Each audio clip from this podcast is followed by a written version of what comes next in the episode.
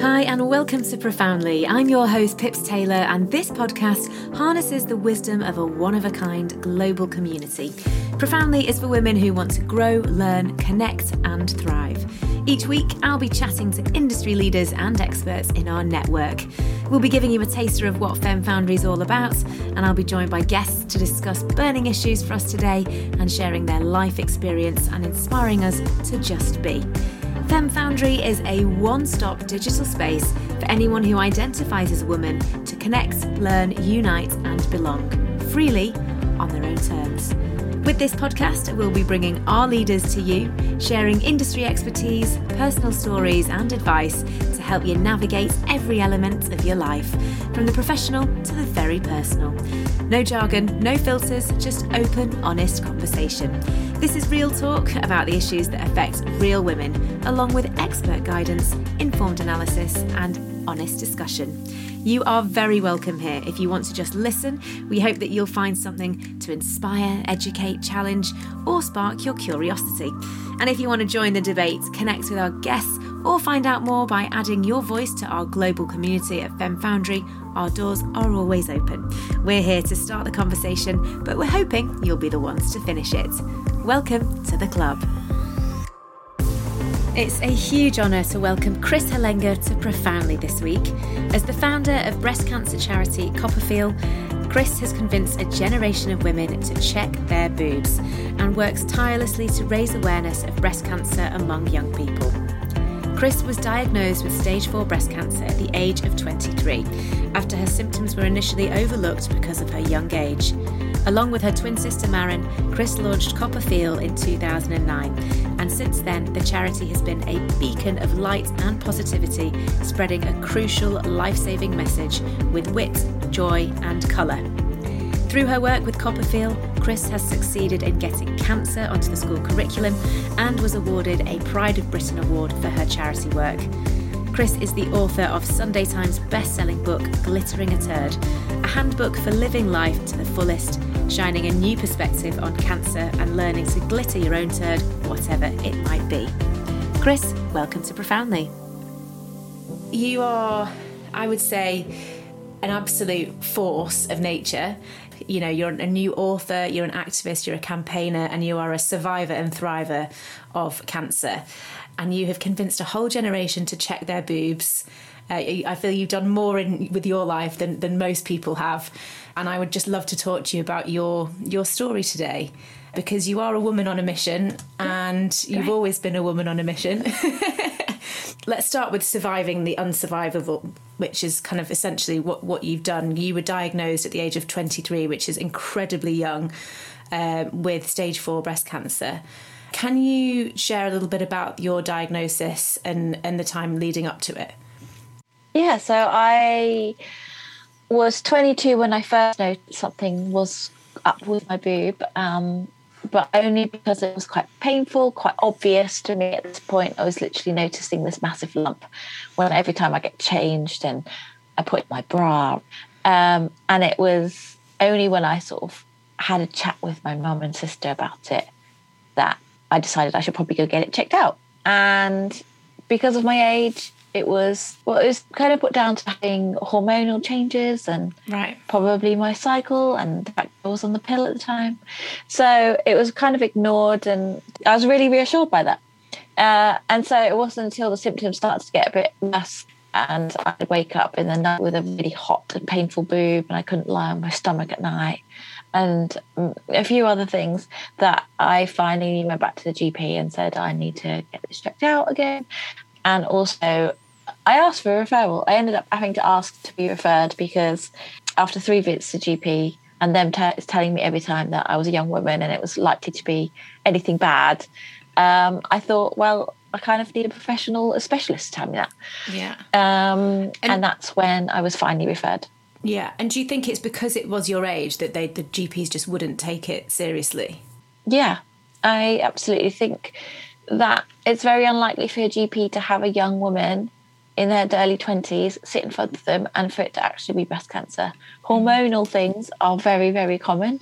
Um, our hormones are doing all sorts of crazy things all the time, as you well know. You're a woman yourself, and uh, your boobs do change in as with your monthly cycle. But um, this wasn't normal for me, and that wasn't a conversation that we really had about what was really normal. Yeah. Um, and so it was it was dismissed unfairly, and also young. Like the, the too young for breast cancer thing is very much not a thing. Yeah. Um, anyone can get breast cancer at any age. Yes, it's less common, but it isn't impossible. And so I think a whole lot of um, a whole a combination of things led to them mm. dismissing it. You fought for, to see the consultant, and then it was then that you got your your diagnosis. Exactly. So um, you kind of get into, entered into the system. You kind of uh, you have to wait to be seen by the breast clinic. Um, thankfully, in the UK, that wait should not be any longer than two weeks now. Um, but at that time, because my case was not urgent and because I was under the age of 30, it was deemed um, not urgent and therefore I could have been waiting up to 10 weeks for my appointment. Gosh. But again, my mum was very good at making me ring up for cancellations. Yeah. So I managed to get seen quicker than that. Um, and even then, you go in, you have some conversations about your changes. You, you, you repeat exactly what you've been telling your GP. And then um, I was given an ultrasound to, to see what the actual lump was, whether it was liquid or a solid mass. We discovered it was a solid mass, but that still didn't convince him that it was necessarily breast cancer. So he wanted to wait another three weeks for me to come off my pill and see if that would um, sort of even things out. And that by that point, I mean, I'd come off the pill anyway because I was done with it. Um, and I didn't want that to be an excuse for not having been investigated. Yeah. So after those three weeks, I went back and finally had a biopsy, which is where they put your needle in and they take a little section of the whatever the mass is. And I also had a mammogram. And then one week later, I was told it was breast cancer. And then because I'd been having pains in my back, and um, uh, which I'd mentioned to my doctor, he said, "Well, I'd really like to check the rest of your body, just to rule, just to make sure that it hasn't gone anywhere else." Um, and unfortunately, it already had. So one week later, I was told it was already stage four, which is the last stage of breast cancer, which is also known as secondary breast cancer, when it's spread beyond the primary, which is your breast, and somewhere else, more mm. cozy. And at that point, it was just my spine. Um, yeah, cancer is a sneaky little thing. That's such a difficult diagnosis to get at any point in your life, but mm. I think even even more difficult to, to, to, to take on when you're of such a young age. I think when you're, particularly when younger, you have a bit of um, this uh, sense of immortality and and feeling like life is there to be taken and and and all these things that you hear about happen to other people. Um, so I, I it came as a shock to me for so many reasons. Yes because of my age but also i think because of the attitude from the get-go around like the word cancer never came up. Mm. and also because i had no reference to cancer other than what was i'd seen in like films and tv shows like so i it was just it completely floored me um, for so many reasons. Um, but I guess the one good thing is that you kind of you have to turn into action mode. You're given a plan. You have to start treatment, and then it, you know you just keep going. And I think this is something that is incredibly admirable of, of, you because you you have kept going at every at every point, and you have through the work that you've done uh, you founded CoppaFeel. I think was it in 2009, which has you know grown into being a hugely influential mm-hmm. charity, raising two million pounds a year, which is yeah. huge. You know, you genuinely changed the attitudes of a generation in terms of awareness and information on how to check your boobs, and that's all come from you receiving this this diagnosis. Yeah, and it's just I think it's absolutely phenomenal the work that you do. I'm genuinely in awe of you as a person and what you've what you've done. With CoppaFeel I know you started off at, at festivals with your boobettes um, on the ground, showing people how to to check check your boobs and properly. Um, but you were going through chemotherapy at the point of of setting up CoppaFeel. Uh, and raising mm. awareness, doing treatment and raising awareness. What was that period like for you? So it wasn't long after my diagnosis that I decided that CoppaFeel had to happen. Um, it was kind of like one of those eureka moments like, okay, so what happened to me shouldn't happen to anyone else. And how can I make that happen? So I kind of realized that there had been so many points in my life where I could have been told to check myself or be more aware of my body and changes. And then um, I couldn't help but think, well, if no one else is going to do it, maybe I should be the one that starts something or speaks to the right people to make sure that this happens as standard. Um, but our first sort of testing of the water was going to festivals and going to where young people hang out getting into their habitats and kind of saying hey this we're not here to scare you but there's this thing called breast cancer or you know um, and we'd really like you to get to know your boobs. I'd recently been diagnosed. I was having chemotherapy at the time, trying to shrink the tumor that was by now like quite a big tumor in my breast. Um, but I had a lot of time on my hands. Like it sounds very strange, but like suddenly you're kind of when you are diagnosed with something like that, you're kind of grounded. Um, but I didn't have a job at the time. I was living back with my mum because I'd just come back from working and living in China. Um, and so, apart from going to the hospital and getting treatment, I had all this dead time, too much time in my head potentially. Um, that instead of kind of allowing all the feelings, I decided to channel into something that was potentially useful for others. And because no other no other organization was doing this, the breast cancer charities were focusing on support and research. I thought, well, then we have to. Like there was there was no like option really. There was like, uh, well, if no one else is doing this, we kind of feel like we have to. And when I say we, it was me and my twin sister Maren, who I dragged from her garden design career and and friends that I could rope into doing it because I don't know someone who's been diagnosed with cancer close to me, but you I, I believe you feel very helpless. You feel like you want to help in some way. You want to do something tangible. And if I and at that time I said, Well, I've got this campaign idea. Can you help me with that? And they were like, Absolutely. None of us had any training in like health education. Um, but what we did have was passion, yeah. enthusiasm, um, and knowledge that would we knew could help people. And we were young. We were our audience. We were, you know, we were who we were speaking to. So that was enough. It was yeah. enough and I feel it really it's you know really kind of you really connected with with everyone because you know, despite it being a, you know a really serious message, everything with CoppaFeel is like so full of joy and color, and the language is really accessible, and it's it's young, and it just it worked, and and having you know so seeing you guys at, at festivals, and then going on to you know present for you at Festifeel, which is one of your big mm. music festivals, which I absolutely loved. Uh, you know, it it's it was amazing to kind of be a part of that and to see you know the people that you were affecting and then of course outcome you know then the the stories that I know that you've you've had of people connecting with you through through similar experiences. What was it like when you started getting messages from people who were going through a similar experience to you? In a way, a huge relief that hard work was kind of paying off, and that we were doing wasn't a complete waste of time. Um, you know, it's always bittersweet, really. Obviously, you never want to hear that someone else has been diagnosed. Um, it's such a prevalent illness. It's like, you know, one in two of us will get cancer. So we will be touched by it in some way, um, which is a hideous thing. But, uh, and I try not to focus too much on that and the fact that this cancer shouldn't even be a thing anymore. And I try to focus more on what can be done and the proactivity of what we can do for our, for our own well being and our own health. And so when people started to come forward and say, hey, I now feel more confident to check myself and I feel like I can have those conversations that before have felt really scary, but I feel really empowered because we basically we became a charity in October 2009 officially. Yeah.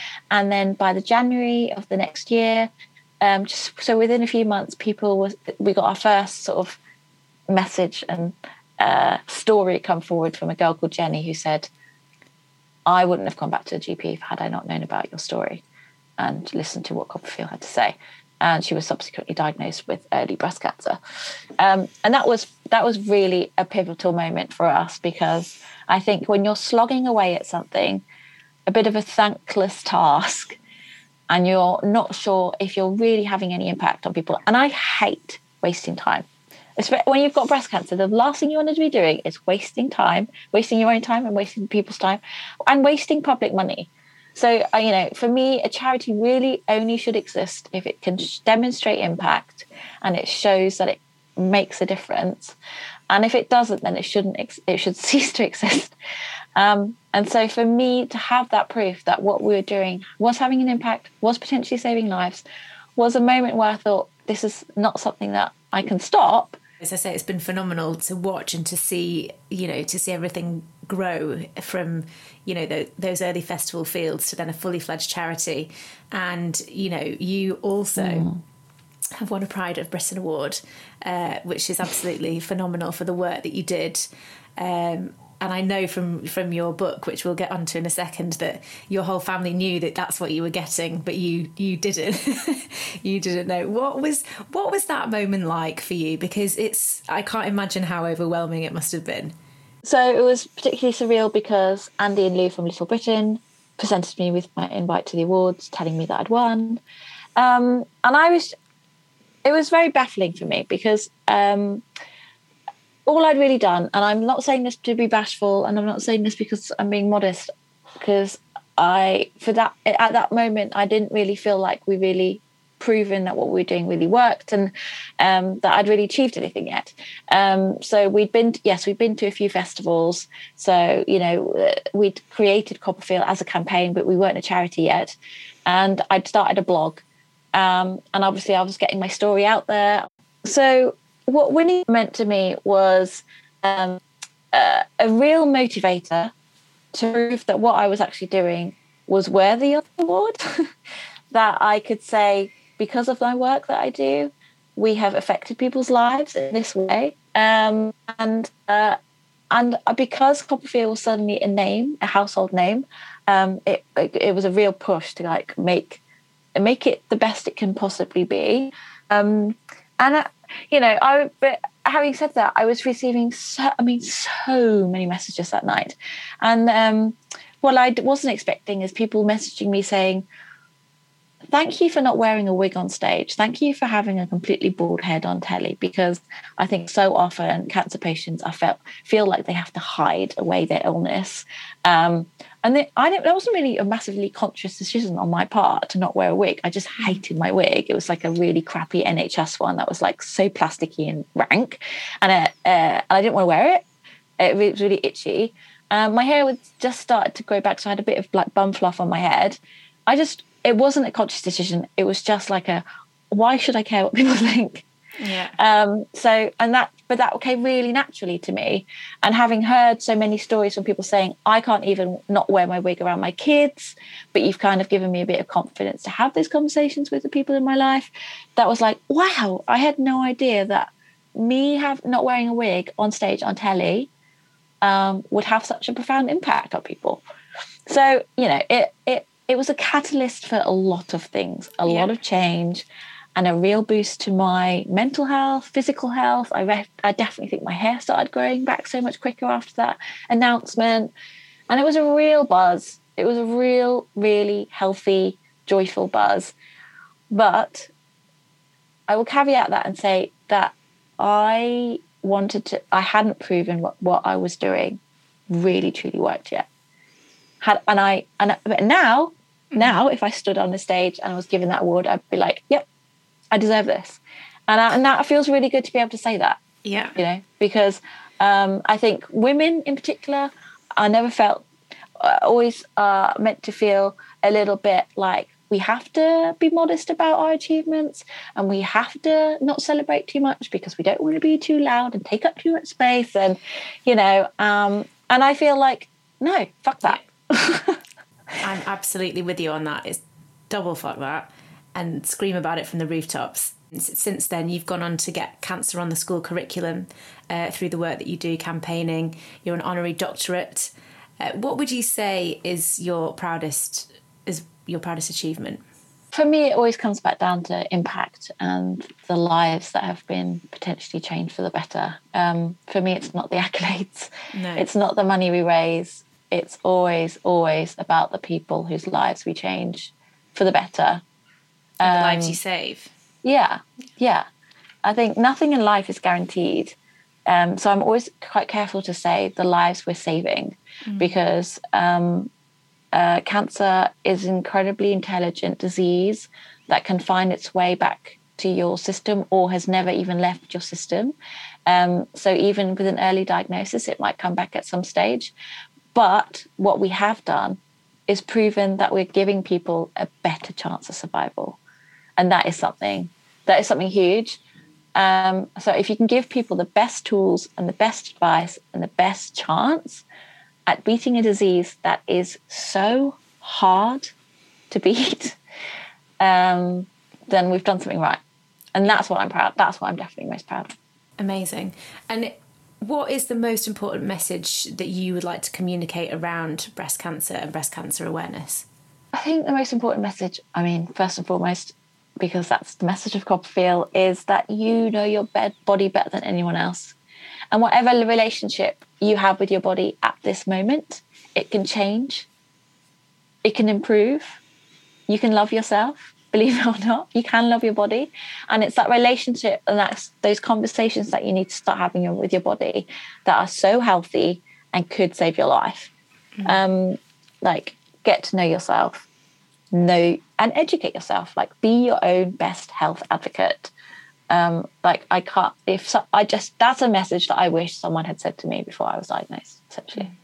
And for those people who are, you know, um, have someone close to them uh, who's been affected by cancer and who want to help spread the word um, in breast cancer awareness, what would you say to them in terms of what what can people do? What, what can how can they get involved? And specifically with CoppaFeel, I think it's really important to listen to whoever has been diagnosed with breast cancer. Ask them what they need. Ask them to share their thoughts and feelings. Um, and don't shy away from those conversations because they're so important. You might miss, uh, you know, um, and and uh, yeah, don't assume feeling okay with they are. Um, but also knowing that not knowing what to say is okay too. Um, sometimes it's just the presence of someone being there is enough. Uh, and don't take for granted the little things like little chores, like making a meal for someone, is very great. um, they're the most. They're the things that I appreciate most. It's the little things that help you in life. Uh, nourishment is great, um, and and just be a good ally to them. Like uh, listen to the way that they want to speak about their cancer too. I think this is quite an important one because I think when you know we are all I mean, we, we, seem to be hearing about cancer death a lot at the moment, um, but the way it's talked about and the way someone's life is depicted might not be what how they how they wish to be depicted or how their disease how they wish their disease was talked about. So i think ask someone how they would want to talk about their bodies and their diseases. Um, and uh, because i think that conversation is a really good one to have. And it's really important because um, when someone is particularly negative around my illness to me um, that leaves me in a negative state of mind. Whereas um, I'd rather people take cues from me. So if I'm saying I don't see disease, cancer as an evil thing in my body, it's something that I'm working alongside. Um, it's something that I've, I've, had to befriend because it's a part of me. Um, then I, I, hope that the people around me would kind of mirror that and take that on board um, because it's not on the other person to direct the narrative about your illness if that makes any sense. yeah, I think that's incredibly val- a valuable insight there into into kind of you know how to help and support mm. someone and the that idea of obviously not just listening but how you know how they want to talk about it. Yeah, you've been really open on social media about your journey and also your double mastectomy and what a positive decision it was because you mm-hmm. had your first mastectomy and then you chose to have your other healthy boob uh, taken off so that because that's what you wanted to do. Mm, yeah. Is do you find that that part of treatment is is really hard to process uh, for a lot of women? Yes. Yeah. I can't I mean I can't speak on behalf of other women and how they connect with their breasts and what that I mean breasts mean to them um, but to me, by the time I made that decision to have my healthy breast removed, like I couldn't give a toss. Yeah. You know, I got to that stage where I was like, I just want to be symmetrical. To me, it mattered. Um, and I just wanted to feel slightly more comfortable. And I prioritized that at last. Like, I think for a long time, I shelved that idea because I was maybe too busy with the charity, too busy focusing on what was good rather than what was bad. And then I decided to prioritize what was important to me in my body. And I decided to have the healthy one removed. And thankfully, um, my decision to do that was greeted with, of course, we will do that for you by an amazing surgeon that I have. Um, it wasn't questioned, it wasn't debated, it was uh, simply agreed to, um, and I could have it done. And it made me feel so much better, and it made me feel even more empowered about my body and how I want to feel in it. Um, how others feel about theirs is obviously so subjective, and it's up to them. But I think I mean, I think w- w- since my diagnosis, I mean, it was 12 years ago, yeah. I think we've seen a huge shift in um, different body types being accepted in the media. Um, obviously, social media is so prevalent now. It wasn't when I was diagnosed, Instagram didn't exist, which is you know weird to think. Yeah. Um, so we're seeing a lot more acceptance around, you know, whatever people choose to do with their bodies the body positivity movement, cancer awareness, I think it's morphed together quite well. And I feel like people who've chosen to not have reconstruction um, uh, are just as valid in everyone else's space as, as the you know as anyone else. Sometimes I, I think back to that conversation that I had with the plastic surgeon 12 years ago, and he was on the surgery that he could do um, to basically re create a boob that I'd lost and even me out. Um, at that time, I didn't see it as a priority. For me, survival was a priority. I didn't see anything about the aesthetic of my body as a priority. But then he didn't let me consider that as an option myself. Like um, through his his um, conversation, it wasn't a well, how do you actually feel about your body? It was more, this is what I can do for you. You tell me if you want it or not. And I think now I think that conversation would be different. And that is yeah. really good and reassuring. And I'm happy that that is the case for so many women mm. who are every day being told that they have breast cancer and they're losing a part of their body that potentially is a huge thing for them. To me, it wasn't, and I feel lucky about that. But to others, it is. And it is a symbol of femininity to them. I want to talk about your new book, Glittering a Turd uh, which is all about your story and about CoppaFeel and how you have basically turned your pain in, into power. Um, and I think something that comes across from that is that your zest and your possibility uh, that you have about life, despite what you've been through. Um, so the big one, how how have you turned your pain into power? Like I'm in complete awe of, of how you've managed to, you know, take the worst thing that's happened to you and actually turn it into something that's that's in- incredibly life changing for, for for yourself and others.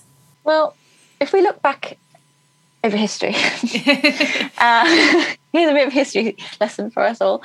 If we look at a lot of the charities that exist today, British Red Cross, Macmillan, all of these huge organisations, they have all been created out of someone's um, misery. Something horrific has happened to instigate something good. Like so many times this happened. So like something good generally is created out of something bad. Like throughout life. If you look at like think about so many things in life that's happened because of someone's negative situation. Um, and my story, like my story and the existence of CoppaFeel is no different to that. Um, yes, I mean, so many people say to me, "Oh, if it had been me, I would have probably just like sat in a corner and cried all day, or hid under a duvet, but um, perhaps it's something within me that said, no, that's not an option for me. I feel like something has to change. I want to use the any energy that I've got left and and and pour it into an organization that could ensure that what happened to me doesn't happen to anyone else. Sure, th- there's probably something in, like internally, integrally within me that created that energy and that enthusiasm and passion to do that. But I do feel like from a lot of pain in life, something good happens. You've survived the unsurvivable, basically, which the, the book says, which I loved, by the way. What would you say your biggest learning was from writing the book? I think writing the book allowed me to reflect on so many things over the last five years, which is so good. And I think everyone should give themselves permission to kind of write a book so they get a chance to reflect on life a bit more. Um, but what really stuck out to me was um, how straight after my diagnosis, I never allowed myself any breathing space. So there was no time to really sit in my feelings, sit in my grief. There was only ever doing, doing, doing. And I think for the 12 last 12 years, it's been that still. Um, there's always this constant need to almost prove to myself that if I slow down, I will die. Uh, and that, that kind of disprove that to myself. Um, I, I, guess maybe I was living in a sort of fear, but not really ever acknowledging that. Um, and I think writing the book finally allowed me to acknowledge that and kind of uh, breathe a bit yeah. more and kind of allow myself that time now. I'm not surprised. Uh, what would you say have you prioritized in terms of surviving? What, I suppose, what are your tips for living? Well, for me, it's about the not doing, the being. the actually, it's not the big things, it's a combination of all the little things that make the big things. Um, and I, when I, uh, I mean, examples of those literally sitting on one sofa watching Netflix. That is a little thing, and it's a joyous thing. And I guess, in a way, me writing about this in the book and me saying this now, I hope allows and gives permission to all those other people that are being diagnosed to just sit for a while and be in that moment and uh, feel all the feelings yeah. and not feel like they have to do. Because um, I feel, again, social media isn't always always that great, is it? Uh, but it, it, kind of creates a sort of pressure, and you kind of pit yourself against each other so much because of social media.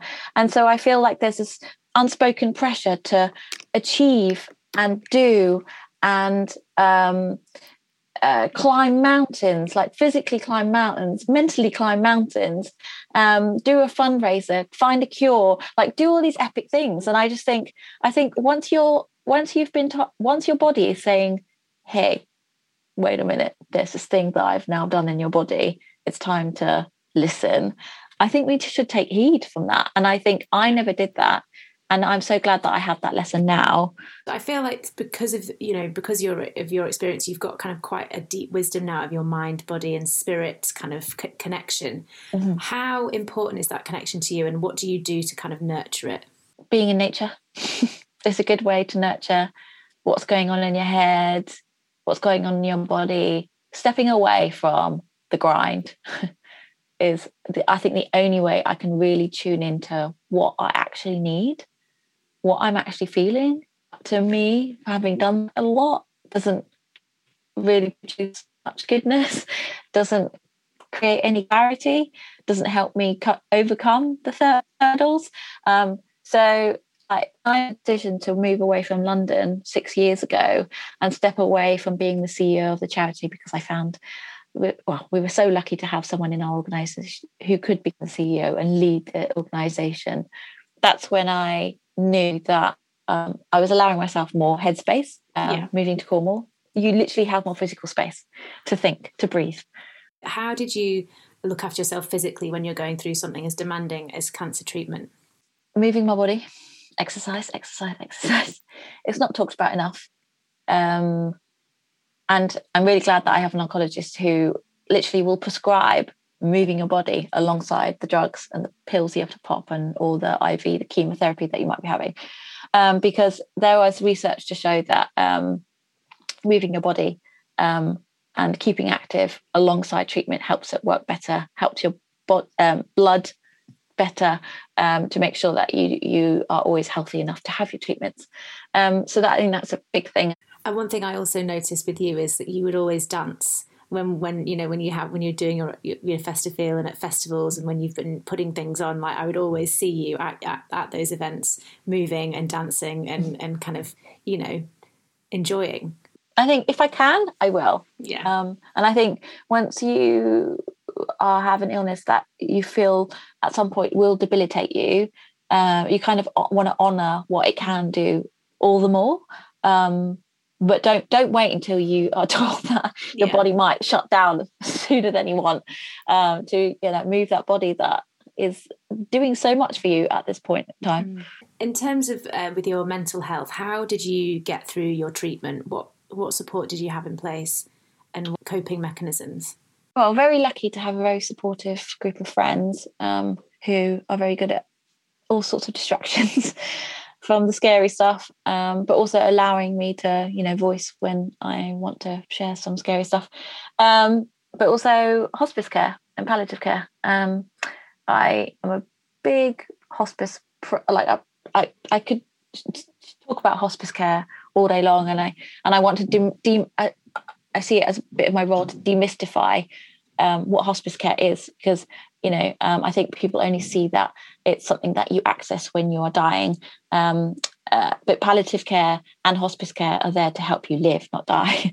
Um, obviously at some point hospice care might be there to help you die in the best way possible in, in a pain-free way but mostly they're there to ensure that you have a good life.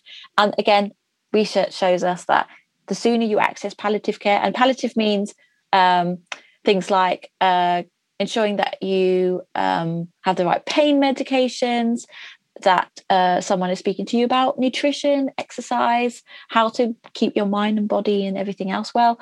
Um, and the sooner you uh, access palliative care, the longer people actually live. So it's like it's something that you just don't ever assume. Um, so I think counselling, hospice care. Uh, within hospice care, you find so many things which include counselling, um, uh, complementary therapies, um, you know, lots of really helpful things that help you live better. I love that. And I feel like one of the biggest lessons that you've learned from your book is acceptance. I'd love to hear if you've got any wise words for all our listeners on acceptance and how it's helped you. I guess um, I've had to kind of accept a few things. And for me, I'd rather break it down into more palatable and manageable size uh, chunks, like reading a book here, here and there, um, uh, that I feel a lot more. Um, it, I just feel it's way more freeing, mm. um, and I'm able to not be completely consumed by the fear of dying so much now. I've also read that you're you, are you are doing an end of life doula course. Yes. Um, so this uh, I think people, when they hear of doulas, they often assume it's um, it's just birth doulas that yeah. exist, but there's obviously the other end of the spectrum, which is death, and there are people that exist that help you um, towards the end too and help you have a good death. And that might be with practical ways, but also just being there. Um, when you're a death doula, you become an ally for that person. Um, you are a listener and you kind of like carry them through to the end. Um, but not in, phys- in the physical sense, literally mm. just being there with a, a really with a really knowing presence and it's understanding that a bit more but I'm not doing it because I want to become a death doula because I I think I've got too many jobs on at the moment. But yeah, I was going to say I think you, have kind of got a lot on your plate at the moment, Kris. Yeah.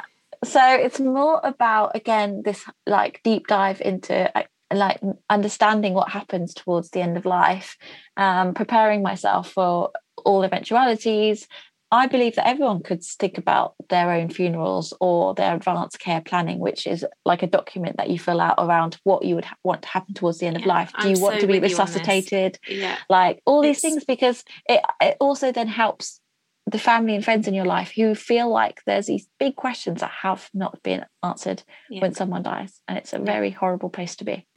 And I think, but it's this really important conversation to have. And I feel like as a society, we really shy away from it. Yeah. Yeah exactly and uh, and to not be feared um and i and i do think like from my experiences and having conversations with people um that there's probably people in your life right now and i and i want you to do the same pitch yeah. at some point today is to have a conversation it's funny because i actually i talked with my partner about like with my husband about it and we sort of say you know yeah. like how would you like to be celebrated and obviously yes. it, it's yeah. it you know they can be fun conversations yeah. as well as yeah. deep, heavy, yeah. real, important conversations. Um, I just want to finish finally on our quick fire. I'd love you to share the best piece of advice on each of our Fem Foundry pillars. Uh, so they are mental health, physical health, financial health, and spiritual health. So let's kick off the first one. How do you look after your mental health? Going for a walk. Excellent. And how do you keep up your physical health? What's important for you? Literally having a good stretch love the stretch. What kind of a stretch do you do? Child's pose. Child's pose. Amazing. And how do you how do you manage your financial health? Um, I think when it comes to kind of a huge topic, and I think a lot of people are scared of accessing the right help and tools um, when it comes to financial help. Um, so, if anything, like what was helpful for me many, many years ago is accessing the financial help that you get places like Macmillan. That's really that's that's really helpful. Thank you. And ha- what about your um, spiritual health? Are you are you into spirituality? And if so, what is what do you what do you do? What kind of actions do you take? I I think that I can cultivate some kind of connection with spirituality, and I think it's for me. I can cultivate my uh, link to spirituality by simply listening to a song that really really moves me. So I could be walking on a beach, and I could be listening to a really soulful, meaningful, deep song and it transcends me to a place that is not on this earth and i think that that in itself is spirituality yeah. and it's connecting with something that is deep within you a real knowing something very calming um, and reassuring that's such yeah. a lovely way to to look at look at it and such a, a, a nice um, yeah such a kind of an interesting connection in terms of mm-hmm. you know the music and, and i loved your description mm-hmm. there in your book, you mention seizing the fuck it moments, and I'd love for you to share with us what those moments are for you. A few examples going to Euro Disney on a whim. Yeah. Um, it could be saying, could do I do the washing up right now, or do I leave it to later and go for a walk instead? That's a big fuck it moment. but I feel like people are probably doing those things all the time, but don't realize that they are very good fuck it moment decisions. um, but it's it's kind of to me it means like not get bogged down by the day to day boring shit in life. Even if it's five minutes, come back to it later. I love that. Amazing. Well, Kris, thank you so much for taking the time to chat to me on Profoundly. I feel like we've covered a lot. Obviously, the lasting message is always check your boobs. so, like, that's what I'd like to leave you with. Brilliant. Um, well, thank you so much. I really appreciate you taking the time to chat to me. The wonderful Kris there, encouraging all of us to check our boobs and CoppaFeel. For more information on her incredible charity, do head to coppafeel.org. Now, it's the time in the podcast where we hear from one of our leaders. And this week, it's one that I definitely need to do better with it's financial health. Here is Natalie Pinkham on what works for her keep it in the black. Don't go into the red because I tell you what, when I get my credit card statement through, I just try and swipe it away off my phone because I just don't want to face it. But actually, to just deal with things head on, feel so much better for it. Just pick off the small things, you know, the low hanging fruit, or just just take out those little jobs that need doing, and suddenly they don't seem eh, so overwhelming. Same with your finances. Natalie there on dealing with our finances. Just start small and just deal with things bit by bit. Now, a huge thanks to my guest this week, Kris Hallenga. Do check out her wonderful book, Glittering a Turd. I really did enjoy reading it. A big thanks for tuning in to Profoundly this week. Do rate and subscribe to us. I love seeing your comments on the App Store and get in touch with us at Fem Foundry app or at Pips Taylor on Insta. And of course, you can download the Fem Foundry app in the App Store. I will be back next week. Have a good one.